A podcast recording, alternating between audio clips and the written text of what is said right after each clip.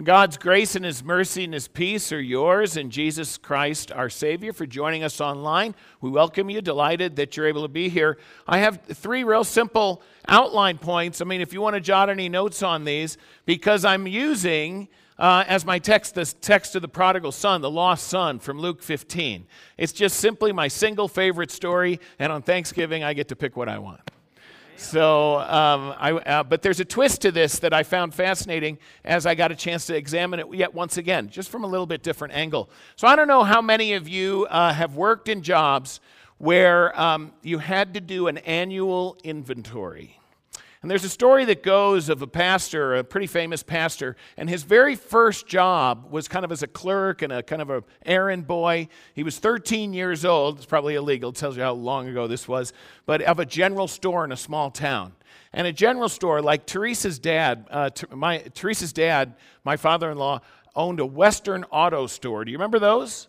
a Western auto store in Kellogg, Idaho, up in the Silver Valley near Coeur d'Alene.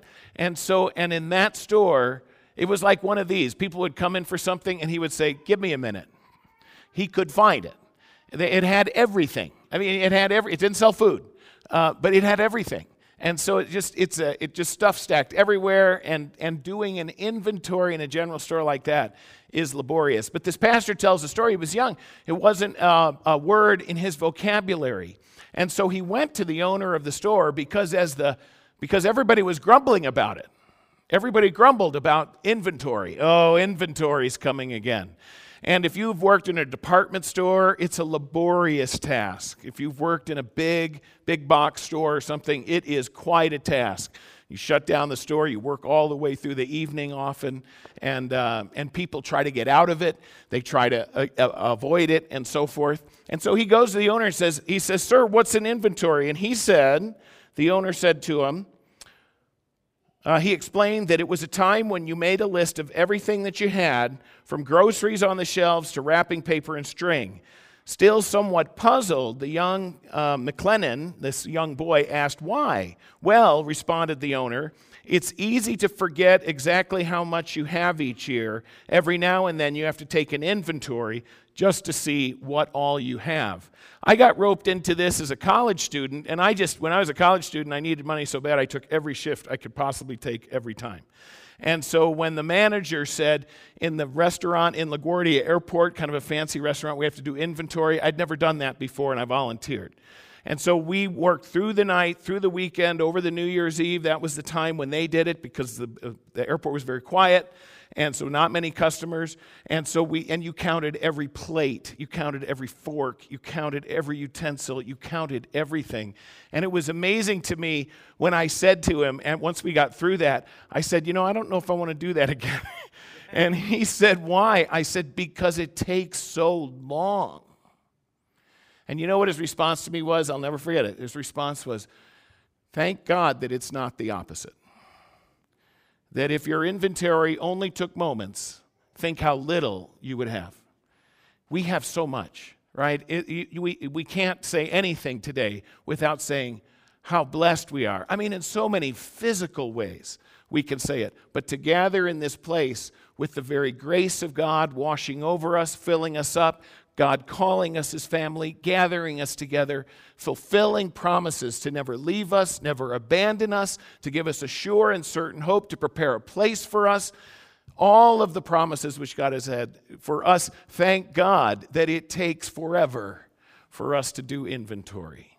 And that's not really the heartbeat of what I want to share with you today, but it does talk about what goes along with Thanksgiving. It's natural, and you can hear Thanksgiving sermons constantly about how we should give thanks. And, you know, the one leper out of the ten, he should have having an attitude of gratitude.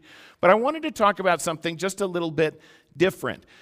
This is interesting. People, um, pastors, and those of us that serve you in worship and so forth, or people who, you know, if you do a solo or the choir sings or our praise band leads, Sometimes it's awkward. Like people will say, when I was a young pastor, people would say something like, uh, Wow, what a great sermon.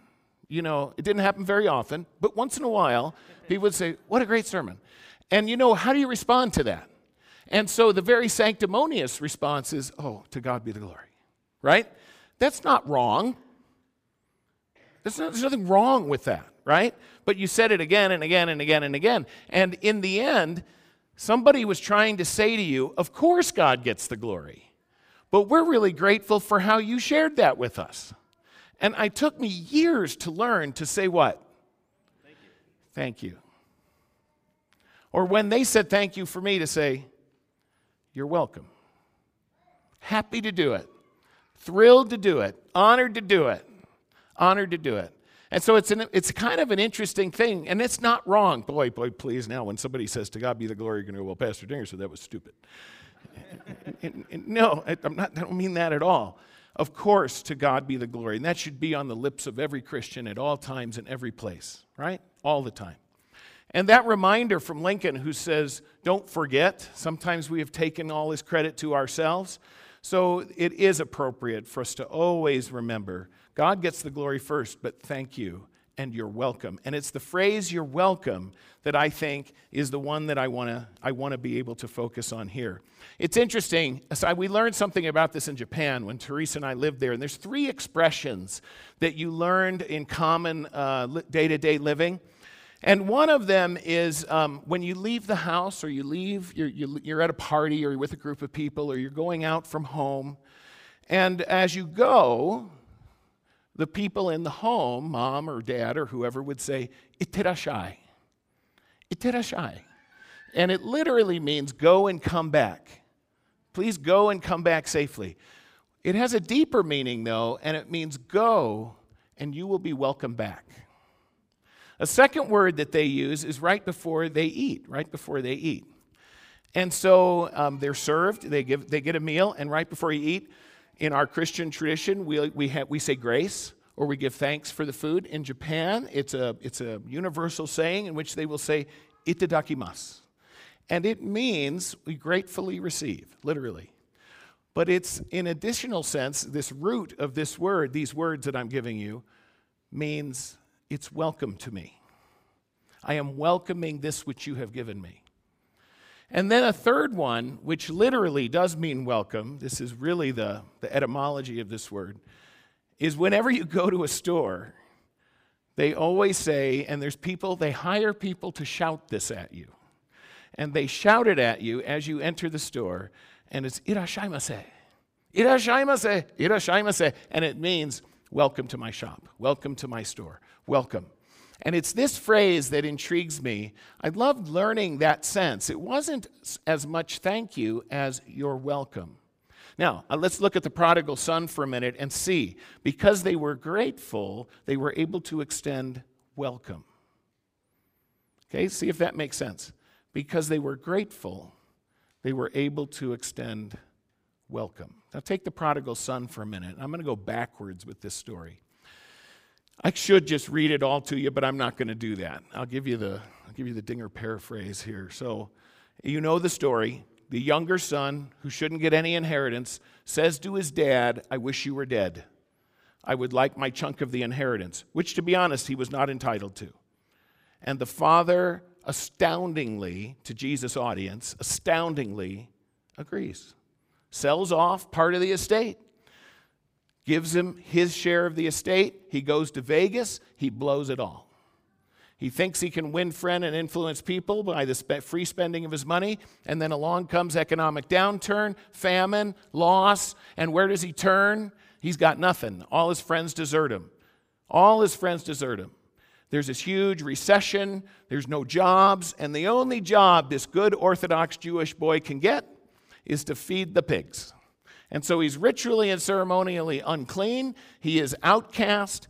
He has been abandoned. And of course, he comes to his senses. It says that literally in the text. And when he came to his senses, he thought, geez, the hired help at home lived better than this. I'm going to go home and I'm going to apologize to dad and hope that he will take me back as a hired hand.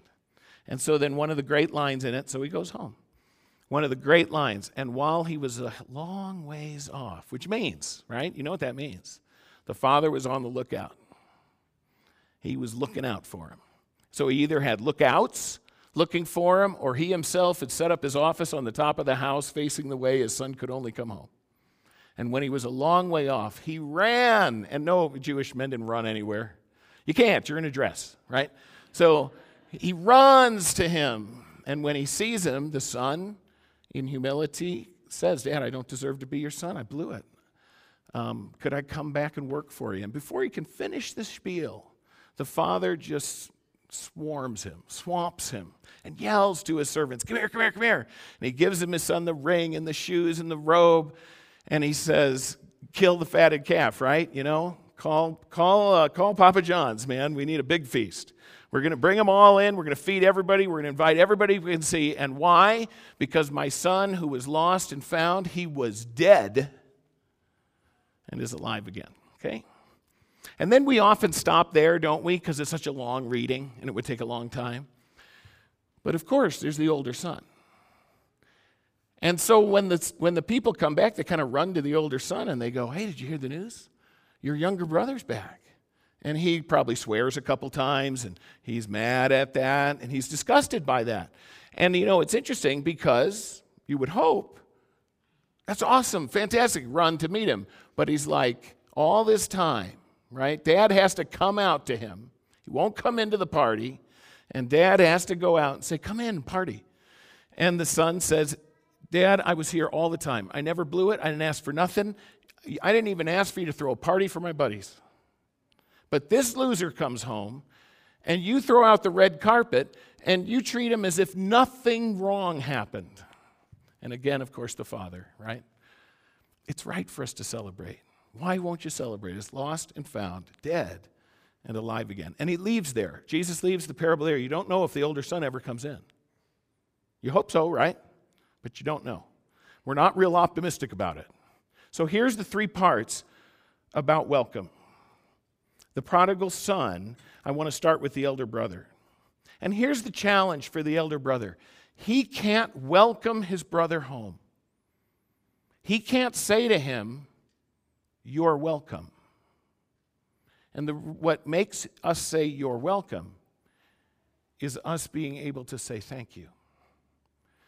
The elder brother believes that he has earned what he has, and that for a welcome home, the younger brother needed to have earned something, qualified in some way, shown proper respect or humility, proper behavior, proper retribution. Um, a welcome is only appropriate to a proper performance. Here's what I'm saying uh, the reason I wanted to share this with you today is Thanksgiving for us, I think it's actually not too hard. It's not too hard. And I think we do pretty good of it to stop and say, okay, Lord, I'm thankful for these blessings. To be honest, Jesus tells a parable about this with a, a tax collector and a Pharisee who go into the synagogue or to the temple. And one of them stops and says, Oh, Lord, thank you. He's grateful, isn't he? He's grateful. He has thanksgiving on his lips. Oh, Lord, thank you that I am not like that poor slob over there. He's a tax collector, he cheats people. I give a tenth of my income and I fast every week. I honor the law. Thank you. Is that gratitude? Let me tell you what will never emerge from that dude's lips is to this man, you are welcome here. That's the problem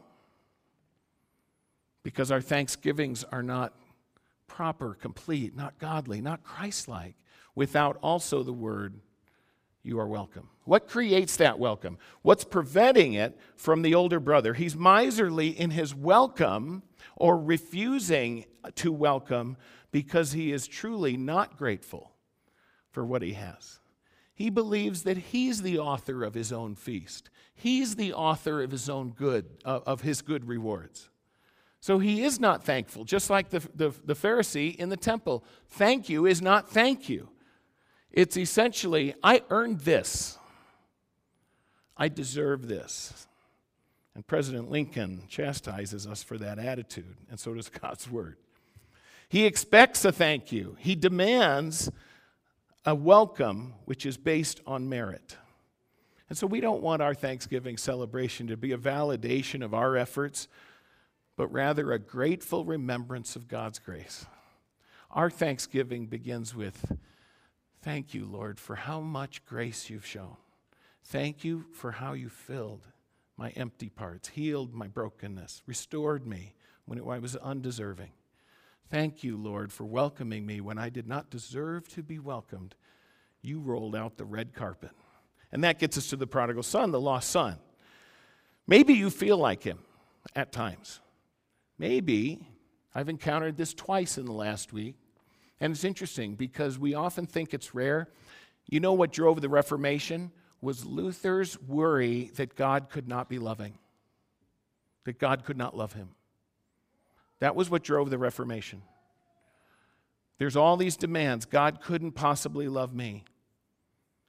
Twice this last week, I've met with folks for whom that specter and that cloud of dark doubt hangs over them. And what a delight it is to say, You are free. Thank God. Like the Father, He's running to you. He is running with abandon. He doesn't care what people see. And He envelops you in His arms and He welcomes you home. But there are still those hearts saying, How can I be forgiven for what I have done? And so, therefore, let me get my welcome by what I can do. They're wondering, Will my past preclude me from being welcomed by the Father? Will my thoughts and the temptations I face, do they remove me from his welcome? If I come, will I be rejected or ignored? You know, that's a challenge. I love to say this. This is why I love to meet with folks who are new to us and to say, Thank you for being so brave to walk in a new church. Thank you.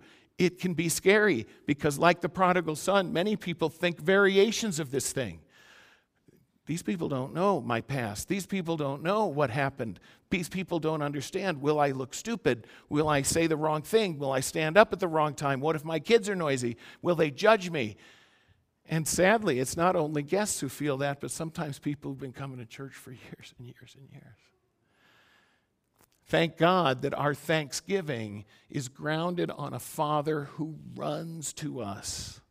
He won't let him get away. Because think about what he could have done. How many times do you wonder if on that journey home, the, the prodigal son, the lost son, stopped and turned around? And God's Spirit prompted him to come back. And so he, made, he kept going. How many times the father had to run, probably, to keep him from turning around again? You know, I love the story. You know, one of the best uh, Thanksgiving movies, it's a Thanksgiving movie, is Planes, Trains, and Automobiles. I don't recommend it for your children unless you get the edited version. Um, although I'm stunned by how much language people hear today anyway. But anyway, um, but John Candy plays a character called Del Griffith. And isn't it interesting? Del Griffith is a shower curtain ring salesman. Doesn't that sound delightful? Um, and he is a loser and he knows it. He fabricates a life, doesn't he? He creates a false narrative. The coolest thing about it is, and, and Steve Martin, who's with him, thinks he's a loser too, and treats him like a loser, and calls him a loser, and declares him to be a loser. And yet, through that journey, through that shared experience together, he ultimately says, Welcome home. Come to my home. Be part of my family. So it's not a perfect analogy, but what a cool idea that in spite of Del's background, in spite of all the mishaps and all the foolishness and all the braggadocio and the, and the lies, in spite of all that, he is still invited in. He is still welcomed in. Although, let's take this twist. In God's eyes, it's because of that. It's because of our need. It's because of our, our, our, our, longing. It's because we are unsure if we are valuable or if God will welcome us. It's because of those very things that God extends the invitation and welcomes us home when we come home like the lost son. He's welcomed as family. Now, that's a family member who knows what grace is all about the lost son, the prodigal son. I imagine when we get to heaven, you know who's going to be in the welcoming committee? Is this guy. This guy's going to be in the welcoming committee. And the people who had no hope, It's going to be Peter who denied Jesus, right? It's going to be Paul who tried to kill Christians. It's going to be Mary Magdalene who had demons in her and cast out. All those people, the woman who comes and weeps at Jesus' feet and is so grateful for welcome. These people know how to welcome because they know what it's like to not be. And so, welcomed by their Savior, they're going to be the welcoming crew in heaven. But then the final one, of course, is the extravagant father, the prodigal. That's what that word means. It means extravagant. And so you have the extravagant father who fulfilled his son's request, extravagant, outlandish request, but then extravagantly welcomes him home. An extravagant welcome after what was an extravagant send off, unexpected. A grateful father grateful to be able to show extravagant love. There's a little story I found that I think is, is pretty cool. And it's a story about a little boy in a church. And the pastor of the church, whenever he, at every Sunday, he had a rose, a boutonniere. So he wore a rose boutonniere, and uh, every Sunday he had that. And so it became kind of routine. But then this little boy came up to him and he said, Pastor, what are you going to do with your flower? And at first, he didn't know what the boy was talking about. But then he looked at it and he said, Oh, the rose, you mean this? And the boy said, Sir, if you're just going to throw it away, I would like to have it. Well, the preacher smiled at him and told him he could have the flower and then said, Why? Why would you like that? And the boy was probably eight or nine years old. He said, I'm going to give it to my granny. My mom and dad divorced last year, and I was living with my mother, but she married again and wanted me to live with my father. I lived with him for a while. He said I couldn't stay. So he sent me to live with my grandmother. She is so good to me. She cooks for me, takes care of me. She's been so good to me. I wanted to give her that pretty flower for loving me. When the little boy was finished, the preacher could hardly speak. And he knew that he'd been touched by God. He reached up and he unpinned the rose. And with the flower in his hand, he looked at the boy and he said, Son, that is the nicest thing that I've heard, but you can't have this flower because it's not enough. If you look in front of the church, you'll see a big bouquet of flowers. Different families buy them for the church each week. Please take all those flowers to your granny because she deserves the very best. And then little boy made this statement. This is the great point. He said, What a great day. I asked for one flower, but I got a beautiful bouquet. That's the extravagant father. The son said, Can I just come home? And he said, Not just home. You're a son of the Father. You're a child of the King. You are welcome here in this place. He is saying, You're welcome. He watches and waits for him. He runs to greet his son, not his slave. He grants his robe, his ring, his sandals. He drops everything, prepares a feast. Everything the Father says is, You're welcome. Welcome home. And that's when we are truly grateful, when we can look and say, Welcome home. You are truly welcome here. Extravagant in our thanksgivings, extravagant in our welcome, because we have been welcomed by our Father. Our thank you and our gratitudes to our Lord is always greeted with His voice You are welcome here. To God be the glory, now and always. Amen.